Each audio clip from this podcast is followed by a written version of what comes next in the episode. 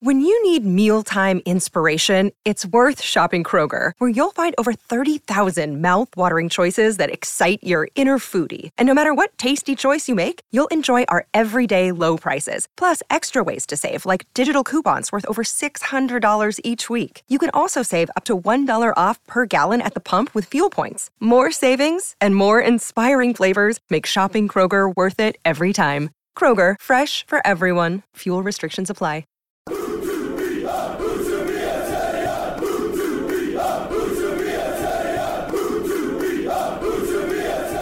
Hello, welcome to To Be a Terrier. A costume of Stephen Chicken held together by nicotine, energy drinks, adrenaline, and two hours of sleep. Joined down the line by David Harchick, who's hopefully feeling a, little bit fresher than me uh, this afternoon. How are you doing, Dave? Yeah, I'm absolutely fine. I'm absolutely fine. It was a late night for all of us, but uh, yeah, for the very best of reasons. It was indeed, and not as late as it could have been as well, which I think we're all just delighted about. So, apologies in advance if I'm a bit meandering or stuttery, but as I say, oof, struggling a bit through the day, but we'll get through it. And if my parents are listening, I don't think my mum does listen. She reads everything and she watches all the town games now. Uh, if she is listening, the nicotine thing was a joke, definitely. So, Dave, Huddersfield Town 1, Luton Town nil. But the scoreline didn't really tell the whole story of the game, did it? Luton Town firmly on top for, what, 60 minutes of that game? Yeah, yeah. Uh, first half, Town was so passive. They were frustrating, to say the least. Um, and I, I think they were. They got the right opponents in the end because I think like Nottingham Forest or Sheffield United could well have, have taken advantage, but Luton are pretty you know, Luton's big problem is they don't take enough of the chances that come their way, and yeah. it, it, Town took the decisive moment, and it's a playoff semi-final. They're always settled by far, fine margins, aren't they? They are. I mean, shout out to not the top twenty because listening to them a few weeks ago, they were when they were previewing the playoffs, they did talk about how the last few weeks Luton have, have lost a little bit of that clinical edge, that bit of imagination and attack, and how that was particularly not helped by Elijah Adebayo's injury. We said that that fitness and injuries could be decisive over these two legs, and I think that that was made to tell because it was the, the substitutions that made the difference for, for Huddersfield Town. We'll come on to that in a few moments, but but sticking with that first half first of all, Town did didn't have labour on the ball. They struggled to get anything going. It was real deja vu for that first leg. I mean, we haven't even talked about the first leg on this podcast, of course, but I think everyone's going to be more interested in the second leg than the first leg, and I think we can probably draw some conclusions about the two games as a whole. But we will concentrate on that that second leg. Let's be honest, because that first leg is a bit of a, a distant memory now. But in both games, Town did struggle a lot in that first half, and I think a lot of that came down to the job that Luton Town did on, on John Russell in both games. Uh, in the first leg, they really set out to double team him uh, right from the off. And for the first 45 minutes, Town struggled with that, and Russell struggled with that. There was a spell of 15 minutes in that first leg where he, he, he didn't even play a single pass, which, after how influential he was against Bristol City, you know, that, that, that was a real, real blow to Huddersfield Town and the way they tried to approach the game. And it was the same in the second leg as well. He struggled to, to get to grips with the game. But in both legs, we saw a different John Russell in the second half. He was playing much snappier in the first leg, much quicker with his passes, opened up a lot of space for Danel Sinani and Duane Holmes ahead of him. And in this game, he was much more aggressive. Uh, I thought in the second half, he was making challenges much more strongly. He was quicker on the ball as well. And I think in the final, which Town have obviously now reached, whoever they play, and we don't know at time of recording, they need to see more of the John Russell they got in the second half of those two games rather than the, the first half of the games because they, they have struggled on the ball when he's been uh, when he's been isolated like that. Yeah, definitely. He he you see his inexperience because I think one of his problems is is he doesn't know. Uh, he's got an excellent eye for a pass, but he doesn't always know where the space is around him. And it's just having that little bit of experience to have that look slightly earlier, so that you know a couple of paces to the side or just dropping your shoulder, and you're going to find yourself in four feet of space. And it, I think it's it's interesting that Luton are a team who do do their homework and they, they targeted him and they targeted the space behind Pipa as well. I think second half he was better, but I, I you know I thought he was a way off other midfielders on the pitch if I'm honest. Yeah, agreed. Um, and it's such an important position and what what Town can get trapped into and what I thought they got trapped into first half of the second leg was have, when you have Hogg in the middle of the back three, he demands a lot of the ball because it's the midfielder's instinct in him.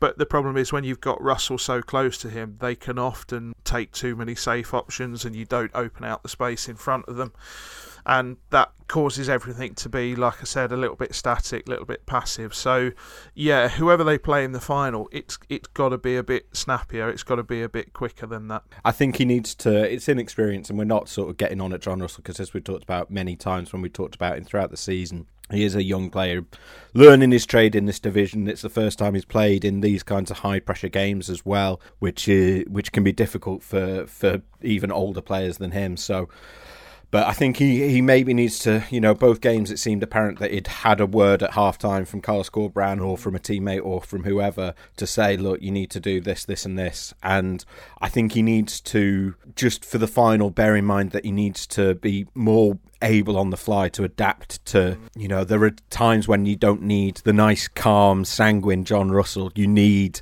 you know, the, the more aggressive, combative, edgy John Russell.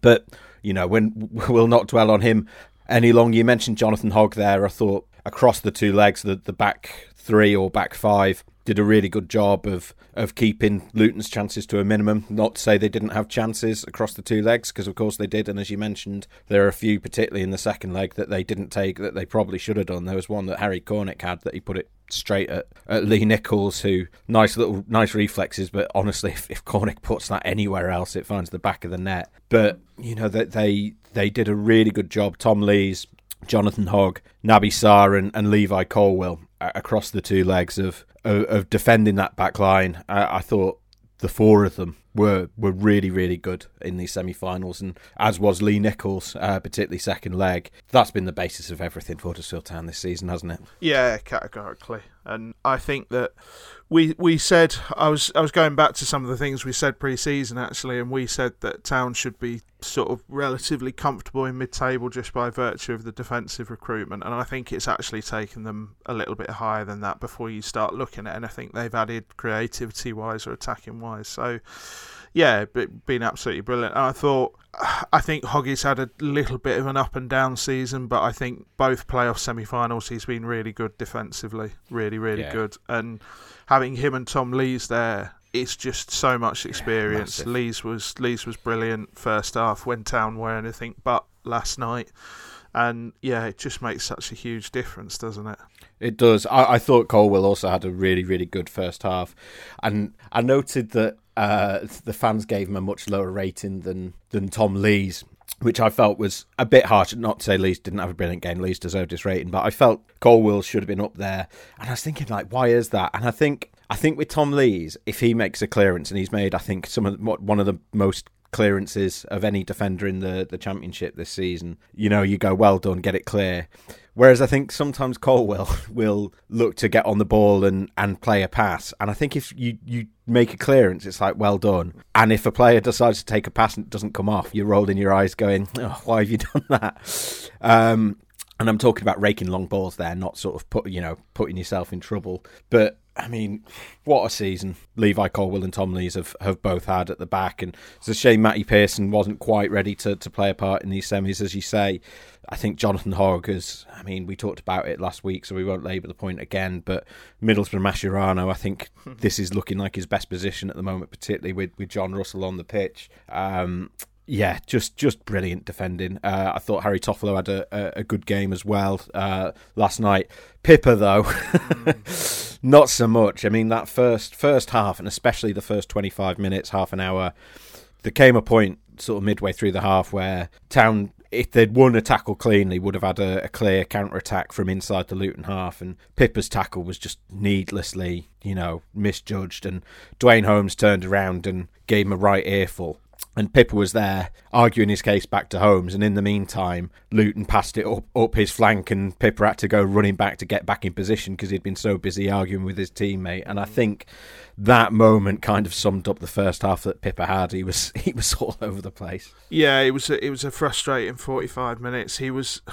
It's not. I don't think we've got a Hadergjonaj level problem, but at the same time, his recovery is much better. Yeah, his his recovery. It's only because his recovery gets him out of so much trouble. I, I think the issue with Pipa is at the moment his teammates. I I think it trust is a little bit of an issue because they honestly don't know where he's going to be because I mean, there's been games where he's popped up in the centre forwards position that we've chuckled about, Steve. I think second half he then got really, really desperate to impress, and you know he decided he was going to try and score from 35 yards a couple of times and what have you, and that's that's never when everyone else on the pitch was trying to see out the game and keep it in the corner. yeah, and that's never a great thing either. Um, so yeah, it, interesting one from Pipa, to be honest. Interesting display. I think whoever they get in the final, I think whether you play Pipa is is quite a big quite a big decision. Quite a big decision because I wouldn't be surprised. Sheffield, uh, Sheffield United and Nottingham Forest are both intelligent sides, and it would make complete sense for them to gamble and just put a man into the space behind Pipa every single time. And that's what other sides have done, and it has hurt town when they've put a man behind their wing backs. So yeah, I don't know if if Ollie Turton's fit. I think you have to potentially consider just for the the better defensive mm. shape he gives you.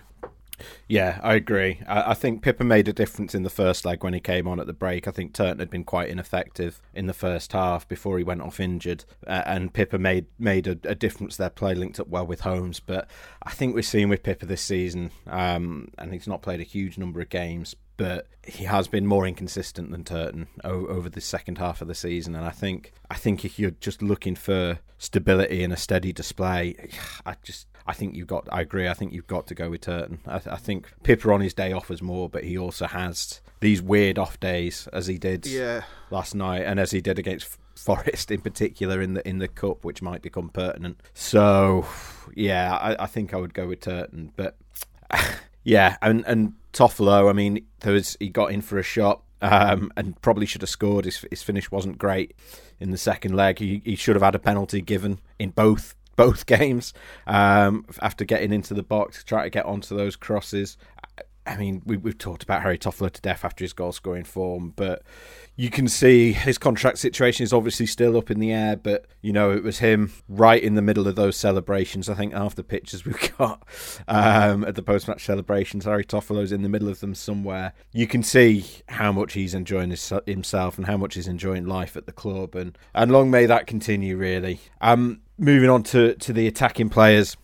Unfortunately, Danny Ward went down to an injury in the first half of that second leg, but Jordan Rhodes came on and you know, he gets the winning goal. I thought he'd put in a good performance up to that point as well. He, he was quite canny. You know, there was a, a, moment in the first half where there was a ball over the top and it looked like it was doing nothing. And he just did what we've seen Jordan Rhodes do so many times this season, where he just sort of put himself in the way of the defender to make sure he couldn't get to it and allowed Danel Sinani to, to go through on goal. Nothing came of it in the end, but you know he, he he's got such good instincts, and he showed that on the way to the goal, getting past Amari Bell, and that that finish just looks better every time you see it. Yeah, it really does. We we I gave our Sells a pat on the back on the Facebook Live last night, and I'm going to do it again here, Steve. We said at half time with Jordan Rhodes that the whole point of him being at the club is to come on in late, tight games when the ball's getting put into the area and try and get on the end of something and try and try and find a finish. And that's exactly what he did. And he, he didn't do much else. That's the thing. But does that really matter? You know, when you've you've got somebody who can go and do that and in fine margin games, it makes a huge difference. It, it really does make a huge difference. And it was just having the experience to just drift to the back post like that and then gamble a little bit uh, on the defender there was, yeah, it was proper like old school pure striker's instinct, and it was it was great to see.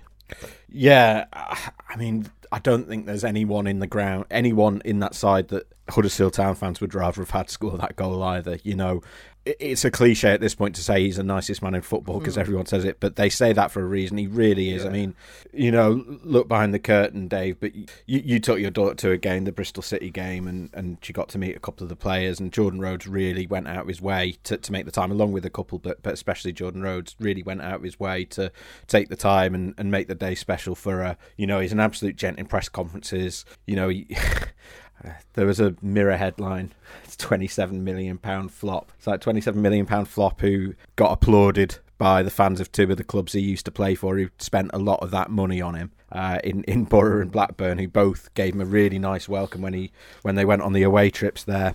Um, he's obviously a Huddersfield Town icon and who'd have thought in 2022 we'd be seeing Jordan Rhodes scoring the goal that sends Huddersfield Town to, to Wembley in the, the Championship playoff final. Just just incredible. Yeah, and it was a, it was an eyebrow raising piece of recruitment in the summer. We I we were we had doubts. Well, I I was more well I did more than you. yeah, I was more pro than you, but I, I completely understand where the doubts were coming from. It wasn't like a sort of a real, wasn't like a massive argument or anything. But he, the thing is, it's it's we we've got to start to frame some of our discussion in terms of the playoff final and what may lay ahead, and who who knows what may lay ahead if if if Danny Ward's injured, and we hope he's not, we hope he's fit and available for the final.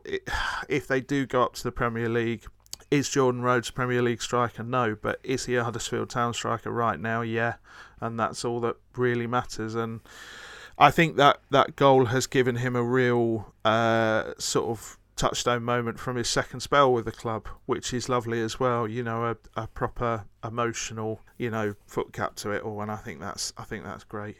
Three goals in five for him, and one of those five was sort of the twenty minutes or so that he got at Kenilworth Road on Friday. He's come up big in a couple of big games now. So this game and, and the Borough game. Would you assuming that Danny Ward is fit, even would you consider starting Jordan Rhodes in the final? If if Ward is fit, you've got to start Ward just purely because uh, the way Carlos Corberán sets his teams out. Danny Ward is such a huge part of the tactical plan, really, because um, he can do a few different things and play in a few different ways. And I think with with Jordan, it's not that he can't do similar things, but he can't do the same thing. He can't do the same level of closing down. He can't. There, there's various aspects to it that he's just not at the same level. But I, I think with Rhodes, I think it, it's, it just gives you a. Uh, if the game's really, really tight and you need to get a poacher on the pitch, you need to get a, a penalty box poacher on.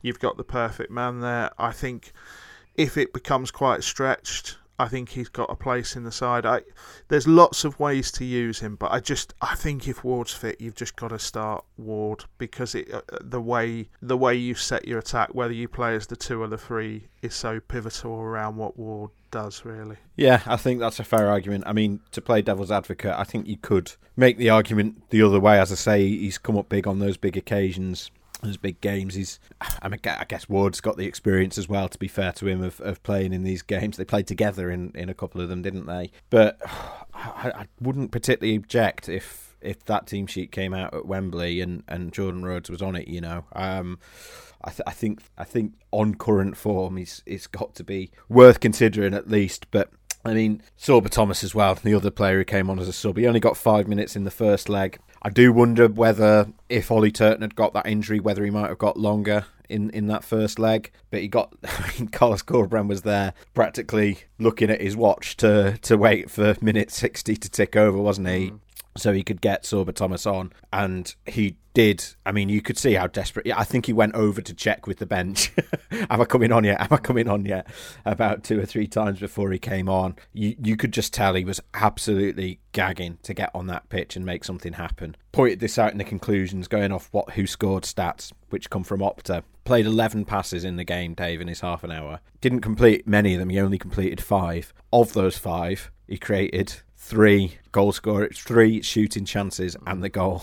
And I don't think that even includes Tom Lees's disallowed goal. Just a phenomenal efficiency and the man that Town needed in a game that was looking like getting away from them. Yeah, and uh, like Sinani's set piece delivery is good, but it's Sorba Thomas's set piece delivery is exceptional. That's the margin you're talking about, and it, he looked he looked like a man on a on a little bit of a mission, didn't he? When he came on, he looked like he wanted to make something happen, and he had a bit of a point to prove. And yeah, you, you if he's fit, then he has to start the final. He has to start the final, and it, if it means, I mean, Town have got some big decisions to make, and they've got a nice situation to have. It's always better for a manager to have to leave good players out of the side because he's got too many than the other way around. But I think whether you compromise Sinani if you want to play the three-five-two or however you do it, Sorba Thomas just has to he has to start. He just brings so much to that side, and he has done all season. He's he's their X X factor basically. He's he's the he's the genie they can bring out of the bottle when they need to. So yeah, there, there's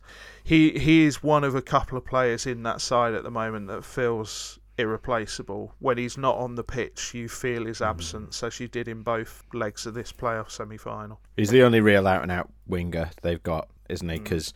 they've got inverted wingers, you know, like Danel Sinani and Josh Koroma. They've got players who can play on the wing, like like Duane Holmes. But unless we're counting Rolando Aarons, who, yeah. Um, Sorba's the the only one they've they've really got, and there are there are games when you need that. You know, that inverted wingers are very popular at the moment, and rightly so. You only need to look at the you know the goal returns you get out of likes of Sadio Mane and Mo Salah at the highest levels, but at this level in particular, just uh, an old fashioned winger who's there for for crosses really has a, a, big part to play, doesn't he? Yeah, he does. He does, and I, like Town have been through a lot of different forms of attack, uh, attacking options and attacking shape and attacking personnel, and I think the key thing is that every single variant has tried to include Sorba Thomas in other ways, in some way. Mm. Where, as you look like someone like Josh Koroma, who it was pretty unthinkable this time last season that he wouldn't play 40 games this season and be Town star man. He's struggling to get a look in at the moment. He genuinely is, and mm-hmm. that's that's that's really testament to how far Sorba Thomas has come in a year, and he may well plateau a bit from here because it, does happen to young players, and it does happen to players after their first season in professional football. Then you you've got you're being analysed really heavily, and there's there's a proper often a whole team's tactical plan works around nullifying you more than anyone else. But right now, he, I mean, he gets in every championship team in the season for me. I know he hasn't, which is mad to me, but over the yeah. course of the season, for his actual contribution and his actual importance to the side, I just I can't see how you can leave him out. Yeah, they picked a wingerless system for the, mm. the EFL team of the season, and I think if they'd had wingers in that side, Sorba Thomas would have been a, a shoe in, really. Uh, what a breakthrough season. I mean, yeah, it doesn't really come around too often that you see a player go from sort of naught to 60 as quick as, as that. And, you know, it's a it's a story that, that's been told ad nauseum, uh, both by us and by the national press, because, you know, to go from non league to playing for your country and, and leading the, you know, leading your side's assist charts on the way to the playoff final is, is such a wonderful story. But just because it's been repeated doesn't doesn't mean we should lose sight of, of what a brilliant season he's had. Um, absolutely brilliant key player for, for Huddersfield Town. A word for Danel Sinani as well, just to mention that first leg. I thought he was superb throughout that game. Um, really made the difference, and he has been. It was so you know he, he didn't manage to do it on Monday, uh, where I think Luton had seen what he'd done in that first leg and maybe played a bit closer attention to him. But he was really influential. Got the goal in that first leg, and you know really op- used the space really, really well. At, at times when Town was struggling, he was he was the only player who was sort of looked remotely like making things happen. We've had the discussion on here before about whether whether you'd keep Danel Sinani and trigger that that option to make it a permanent deal. I think I still sort of stand by. You know, I think it depends on the financials and what else is available. But I think he's he's quietly started to find a bit more consistency and, and just that little extra half level to his game over the past few weeks, I think. Yeah, I had a very interesting conversation with someone the other day who I, I think they were they were right.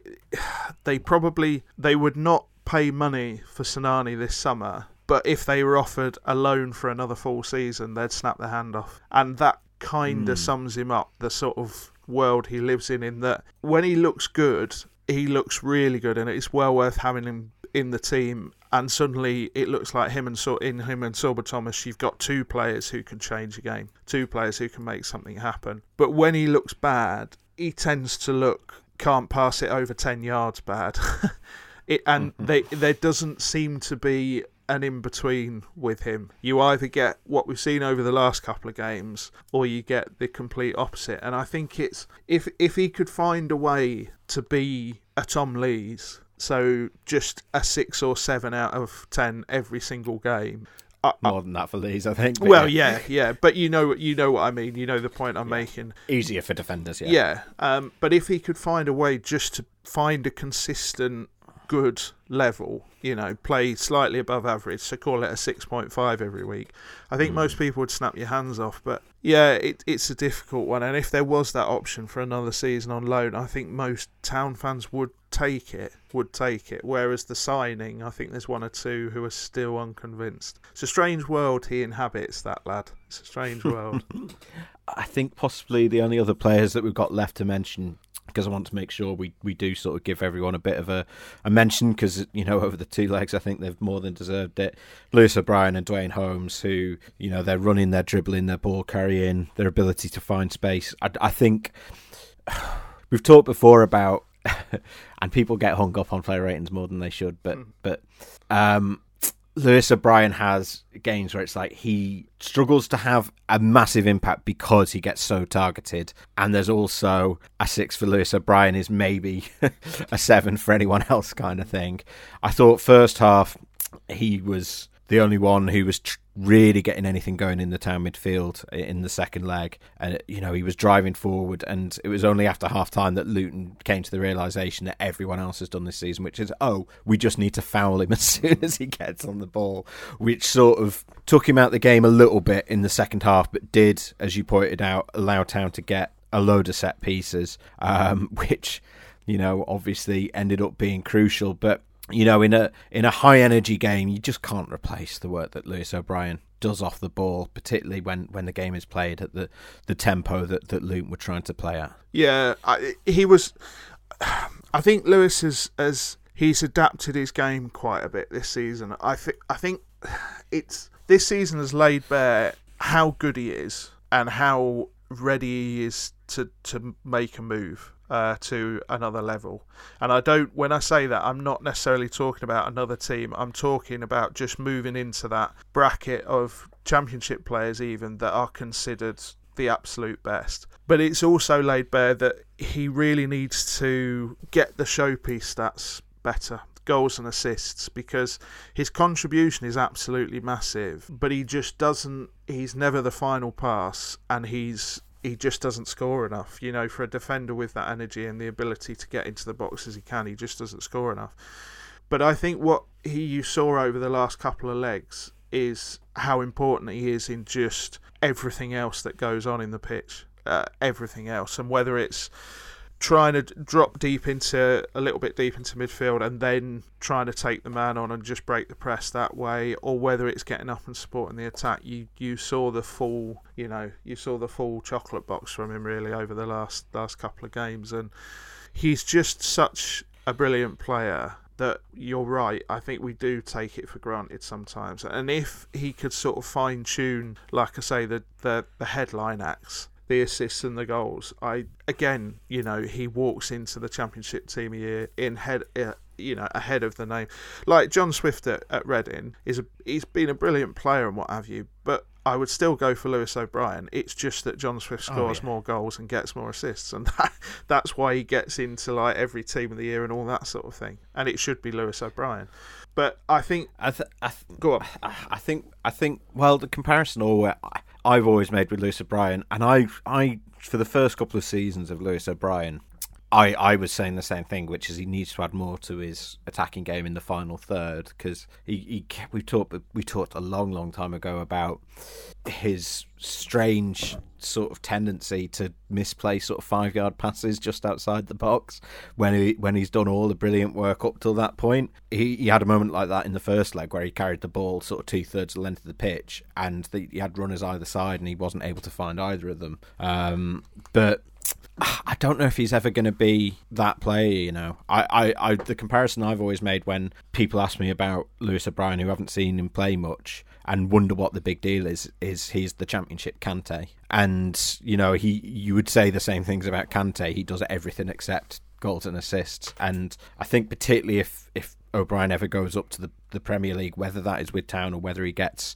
a transfer if, if Town were not to go up, I think you're gonna. I, I feel like he's going to end up playing as Kante did. He's going to end up being seen as a defensive midfielder, which he's not. He's a box to box player like Kante, but ah, I don't know if he's ever going to be that five ten goal a season player or five ten goal uh, assist player, and I think that's fine. I, d- I don't know. I I would agree with you if he didn't continually get into the right spaces to be that player. Yeah, that's that's the true. issue. It's if if you only the thing about Kante is Kante does score more than Lewis and he does assist more than Lewis, and it's because he picks. Kante is more of a player who picks the right moments. He's he's got his Mm. decision making is just absolutely brilliant. I think with Lewis, I think he's got so much energy and so much drive, and he contributes so much to so many areas. I think his unselfishness sometimes hurts him weirdly in terms of Mm. getting the headlines and getting more adulation and press than he than he does really. But I, I think it's worth talking about Duane Holmes when you Yes. using the word unselfish because Oh yeah, uh, like two performances over two legs of a playoff semi-final where his his sole role really has has been to go against his instincts in a lot of ways a lot of go against a lot of his footballing instincts and he was first leg I thought he was really really good and then second leg I thought he was just such a massive part of basically overcoming the Luton machine basically in the end Yeah. uh, with just a sort of metronomic level of of cover and simple passing and relieving pressure and getting into space. It was just, it, it was like a sort of little bit of a lesson in how the basics in football still work. And there's a there's a reason why you learn them first. Town won seven tackles over the second leg, and, and he won three of them.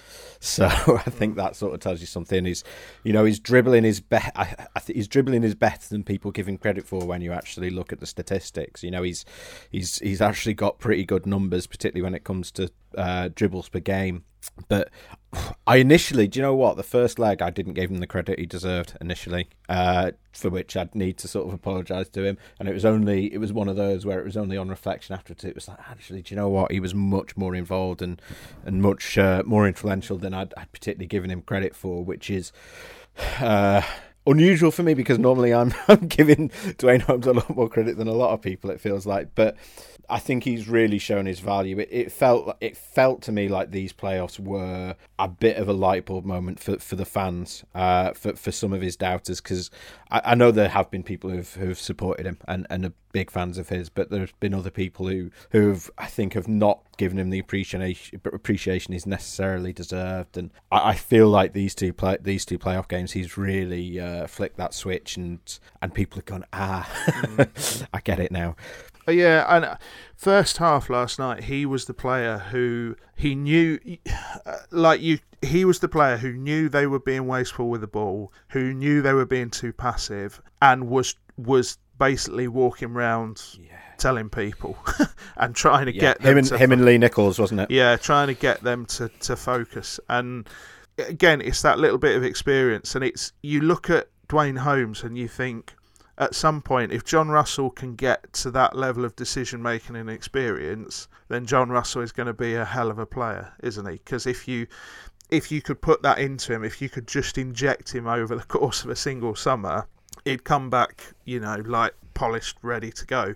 And it, it's you look at Holmes and you realise that's where the ex- inexperience with Russell comes in, and that's all it is. It's not ability; it's just an experience. And I'm just really, really impressed with Duane Holmes' attitude and the way he, Yeah. the the standard he demands from others, regardless of who it is. I think is is what you need, particularly when you've got Hoggy a lot deeper on the pitch, so he can't do that role. Um, so, yeah, he's he sort of over these two legs, he sort of became like a de facto vice captain, really, for the midfield and attacking players, and it was really good to see. Yeah, they've got, uh, to be fair, they've got loads of really good sort of leader type characters, haven't they, in that squad with Hoggy and Toffolo, O'Brien, Lees, Holmes, Nicholls, you know, you Pearson, you could pretty much have your pick. Um, which is uh, quite a change from from some of the town sites we've seen in previous years. Um, really good to see. But I mean, it was just brilliant scenes at the end, wasn't it? I mean, that we went in at half time and we were all going. It can't get much worse from here, but they they got better. They found a way, and this is just what Town have done. That you know they've had there have been times this season where they've completely deservedly won and they got better and better at, at that, particularly the sort of going into April, April, May. They really, really had to work for it over these two games, though. Luton, I mean, for all Nathan Jones is, I think, stopped Town fans from congratulating Luton more than they have done. Luton's performances over the two legs, if they had gone through, I don't think Huddersfield fans really could have complained at all. Uh, I think you would have had to have said credit to Luton for that. It was just that inability to take the chances where Town did um, that that cost them. But I mean. He loves a moan, doesn't he, Nathan Jones? Should call him Nathan Moans, I reckon. Um, just, just come up with that. That's that a yellow, Steve. That's a yellow.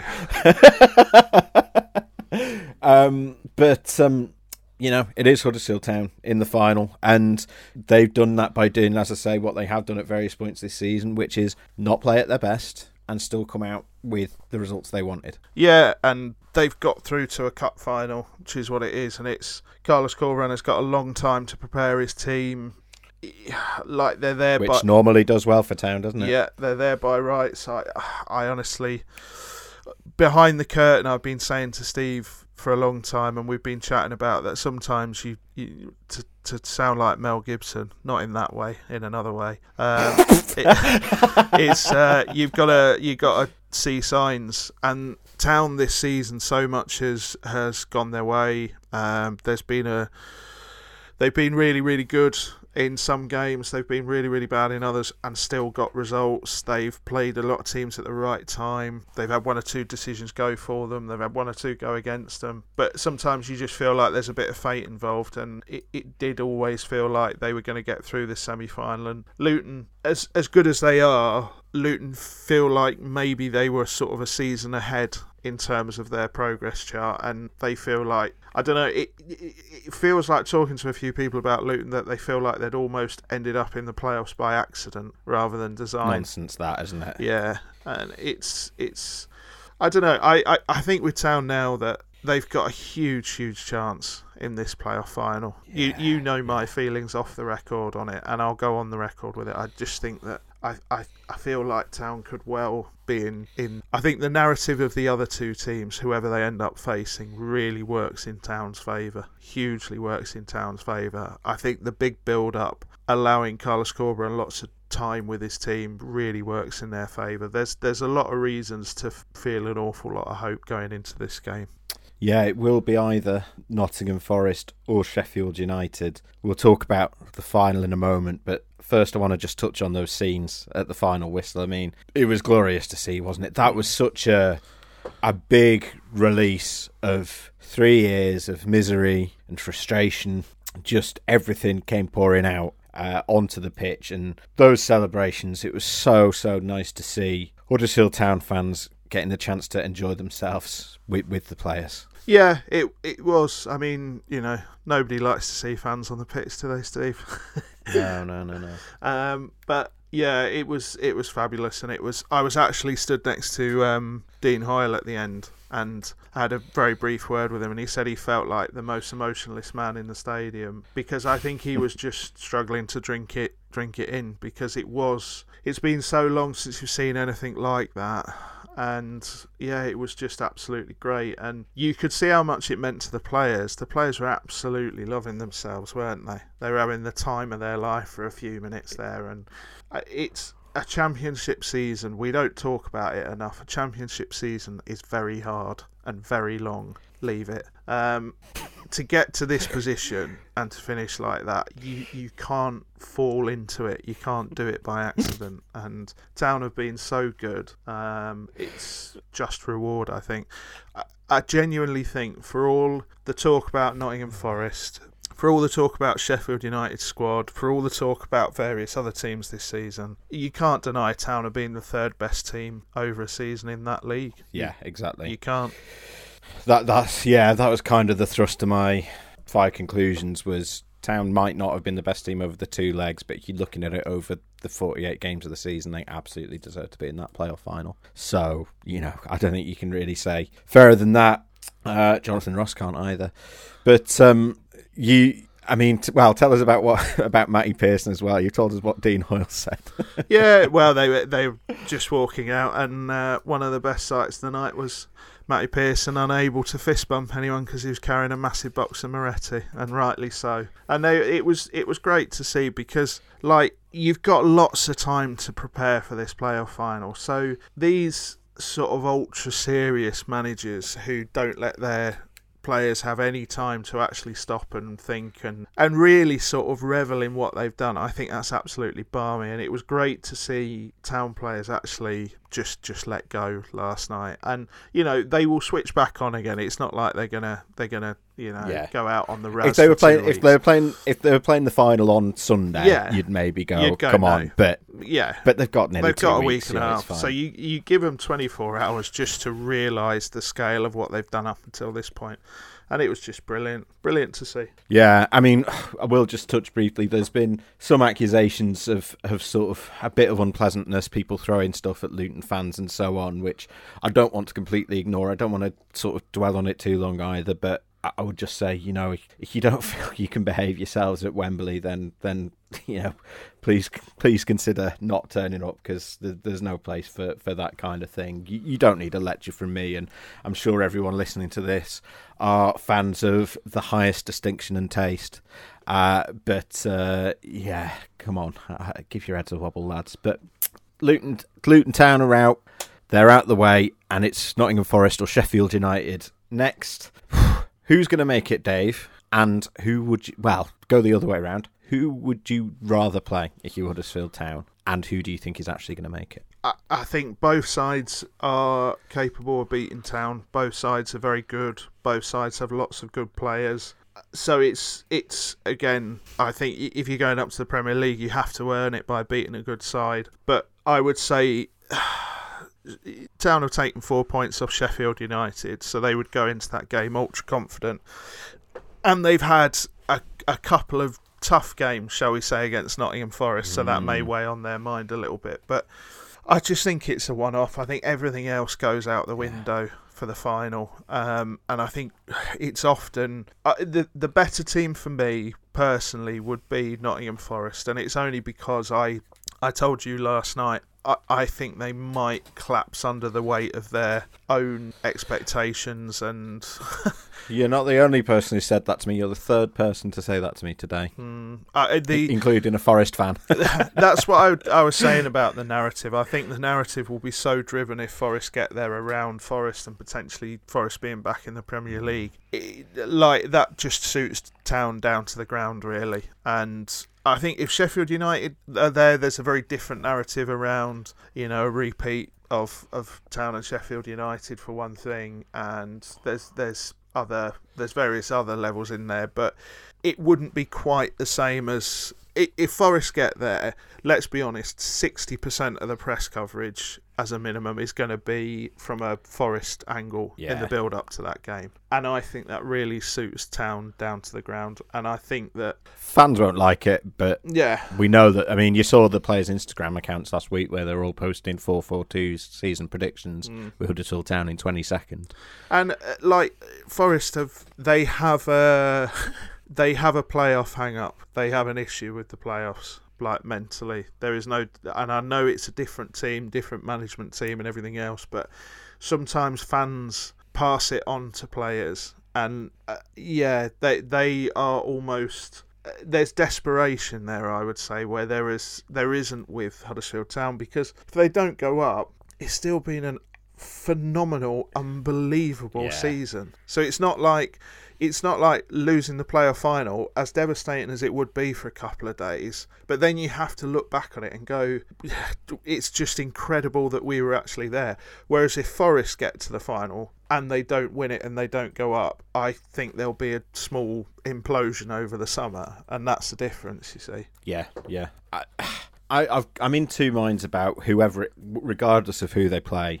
I think they've shown the resilience, they've shown the spirit, determination, the f- defensive ability, the experience they've got at, uh, at these kinds of games. All of these things, absolutely true, absolutely spot on. And you're right.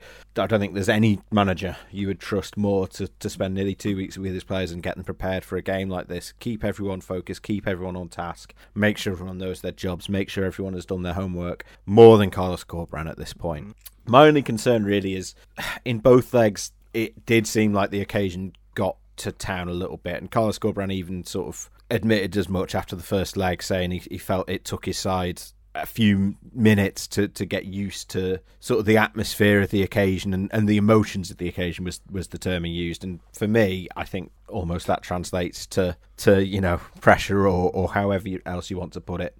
So my only concern is you, we talked about how Luton were lacking that clinical touch and have done for maybe the last few weeks, couple of months of the season. But I think if Sheffield United or particularly Nottingham Forest come up against a town side that plays like that in the final, Town could find themselves behind. I don't think they're going to be quite as wasteful. Mind you, I say that Forest wasted a load of chances against Sheffield United, but uh, I don't think they're going to be quite as wasteful as as Luton were. And I think they just need to be. They've had those couple of games now in front of those very high octane crowds, and I would just hope that they can learn from that now and take that, particularly the younger members of the squad and the more inexperienced members of the squad who haven't been in these situations before, and know how to cope with that better now at Wembley. Yeah, I think what's what's quite interesting is I think they're such a contrast opponents wise in that if it's Sheffield United, I would expect it to be pretty tight and cagey throughout, um, and it, it's. I wouldn't say it's the flip of a coin, but it's going to be a very, very close game. You would uh, you would back extra time in that game for sure. If it's Nottingham Forest, the the one thing you know is for half an hour they're going to throw the kitchen sink at you. They're going to attack with a six. They're going to just go absolutely fireworks and roller coasters for at least the first half an hour. So two very very different challenges and that's why I'm saying I think the best thing Carlos Corberan can do is just let them celebrate and give them today off because you just can't set up for anything until you know who you're playing. And it's he said last night in the press conference with, to us that he was going to watch the game tonight as a fan and I think that's what we're all going to do isn't it it's it's nice just to think whoever whoever comes out of it has got a hell of a job to get past Huddersfield Town and that's That's the thing. also yeah, not, not worth understated Yeah, exactly. I, th- I think good feelings all around, really. Um, as I say, just just really nice to see. I mean, it's been so so nice. Mel Booth sent me a lovely message after the game saying, you know, I, I deserved the trip to Wembley after after the last three years, uh, and I was I wasn't even there for anything but the the last seven games of the Premier League season, so I can only imagine what it must have been like for the fans. Um, I'm just delighted for them. That's exactly what Carlos Corberan said as well. And you know, we've we've not talked about Cor- Corberan much here because we've we've waxed so lyrical about him over the previous few weeks. I'm not sure we've really got anything new to say, but you know, massive massive credit to him, massive credit to his coaching staff, to to Leigh Bromby, to Dean Hoyle, to everyone at the club uh, the recruitment team, everyone, because this season's just been absolutely unbelievable, so memorable. Um, and even if they end up falling short, as you say, I think, you know, everyone will look back fondly on the 2021 22 season and will be desperate to get the next season underway. Personally, for me as well, finishing the season at the end of May and only having two months of the summer is lovely because I don't particularly relish doing uh, two months of, of transfer rumours. I like it when there's games, but uh, that's just me. So, um, no, really looking forward to the trip to Wembley. I've ordered myself a new suit. Um, and um, no, I, I'm really looking forward to it. I mean, these next 12 days are going to feel like 12 years, aren't they? yeah, but this is this is what this is what you're a fan for, isn't it? This is you just revel and, and just lean into it. The thing I would say, if town fans, it's it's almost impossible, but you just just try and embrace the nerves a little bit because it's not that the game doesn't matter or anything like that, but it really is a cup final and it can go either way. So you just just being It's there good is nerves, isn't it? Yeah, just being there is incredible, and try and turn those nerves into a little bit of excitement, if anything. Yeah, I mean, we can get nervous sort of on the day of the day before, but I think the next week or so, just yeah, just Just try and enjoy it as much Lean as you can. it. yeah, absolutely, absolutely. Make sure Uh, every Lee- Leeds fan at your work knows about it. Yeah, if it's uh, Sheffield United, Lee Nicholls to score the winning penalty. yeah, that's that would be a goal for all of narrative. Uh, fantastic. I mean, we we talked the final to death uh, already. Really, there. Um, I think we can probably talk about the final more next week. Obviously, once we know who it is, and we can run through some of the specific threats and, and do more of a, a preview show and, and get get Brady Frost annoyed at us by uh, doing a much more thorough job than than he does on his dreadful. No, I'm, I'm joking. It's a brilliant show. The the, the, the warm up show uh, that they do on Andy takes that chance. Uh, big fan of it. So check that out as well because I'm sure they'll be doing their own coverage on that. Um, big shout out to to Andy takes that chance. Actually, who've been working so hard throughout the season to get that fan coverage out there. I think between sort of takes that chance, HCSA, Cowshed Loyal, Smile a while, um, Terrier blog. I think there's some uh, Terrier Spirit, I should say. There's uh, some really good fan content out there, um, and and town fans are, are really spoiled, and we're all right as well, I reckon. But um, yeah, we'll we'll do a, a more thorough preview, I think, when we know the opponent next week, uh, and maybe we'll have a little Q and A section as well as part of that, Dave, um, yeah. to to help us fill that up. Yeah, definitely, definitely. But never forget that Town are in the playoffs because they are simply the best. Drop, drop it in there, Steve. Tina Turner, drop it in there. I don't think we have the rights.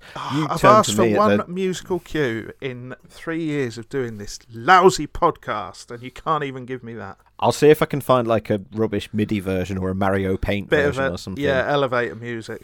yeah, yeah. Then it won't get picked up on the uh, DMCA, and we'll be all right. You turned to me at the Bristol City game and said that song's awful. What? simply the best. Yeah, it's dreadful. I think it's one of the worst rubbish, songs ever committed to any sort of recording equipment of all time. It's dreadful. what what we what we're going to rhyme best with? Uh, rest. Yeah, Yeah, fine. yeah, awful, terrible, and anybody who likes it should be ashamed. I like the horn section have a bit about like uh, songs with caveats. So it's like you're simply the best, better than all the rest, better than anyone, Yeah, and I, I, anyone I've ever met. I like, I like that they also went right. Video for this song. What we're gonna do? Turner, beach, horse, done. That's it's just like just lazy, lazy. Fantastic. We should start a music podcast, Dave. But until that day, you're stuck with us on Andy Takes That Chance. We'll be back with you next week uh, if we can contain our excitement. Thank you for joining me, Dave, as usual. We'll see you next time. Goodbye. See you there.